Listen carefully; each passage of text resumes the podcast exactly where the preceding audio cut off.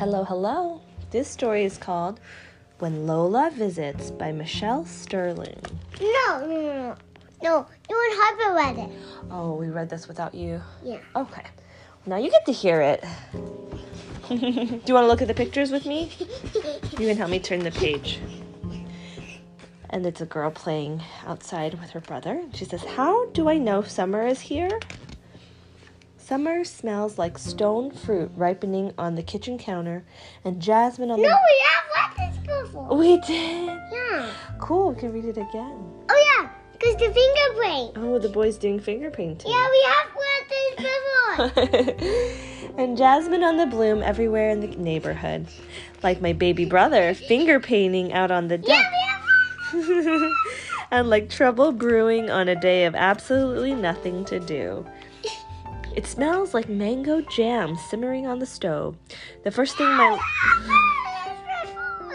the first thing my Lola makes after she flies in for her summer stay. It smells like the Sampaguita soap she uses. Well, we can listen again.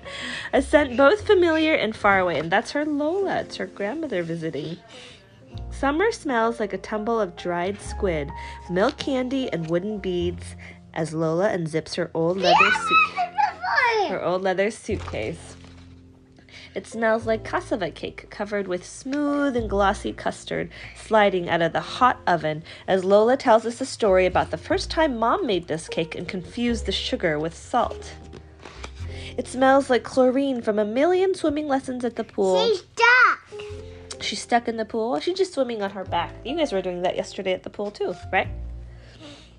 Like blue silence when I'm finally able to float by myself for the first time ever.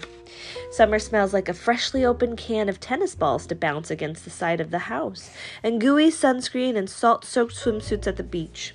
It smells like suman stealing, steaming on the stove for the afternoon merienda, and tiny red chili spilling into sizzling sisig as Lola lets me stir, reminding me to scrape the flavorful bits off the bottom of the pan. Summer smells like standing under crisscrosses of tree branches with an apron full of small golden limes, like calamansi pie and fireworks on the 4th of July. That's right, right before Harper's birthday, the 4th of July. It smells like rolling hundreds of lumpia and mixing together pinches of garlic and sharp oh, vinegar. Oh, yeah, we have. Do you remember what lumpia is? No. The, the little the little fried egg rolls. No. Like warm banana leaves being laid onto the table for kamayan. And these the family is feasting around this huge table. Look at all this food set aside on the No, table. It's not a huge table. It's not huge, it looks quite big. There's a lot of people sitting around here. Maybe like 15, 15 people. No, there's, there's five people. Plus a few more. Summer smells like Six. you're holding up 10 fingers. There's six. Four fingers. That's six fingers, yep. Summer smells like the earliest hours of morning our lines cast into the lake. They're fishing over here. Smells like we just caught dinner. Summer smells like stuffed milkfish and brown sugar bananas grilling on a balmy evening, just like Dad always ate when he was a kid. Sounds delicious. It smells like, like an unexpected warm, sticky summer rain and getting drenched while saying goodbye to Lola at the airport. Looks like Lola's going back home to the Philippines. Our house is a little grayer without her soft, sweet singing in Tagalog and Ilocano. And the bitter melon tastes extra bitter in tonight's dinner. Not like how Lola makes it at all. It feels like chilly bits of evening blowing through the calamansi trees. Leaves are starting to pile up in the spot where Lola used to sit next to me. And she's sitting under this tree watching the leaves, and she looks a little bit sad. She misses her Lola. Summer smells like a letter to Lola, sealed in a mint flavored envelope with bubblegum scented ink. She's writing a letter to She Lola. her. She misses her whole family. She misses her Lola, I think. Wishing I had a bowl of her arroz, arroz caldo to settle my butterflying stomach. Mama, A yummy bowl a of rice porridge. Hmm?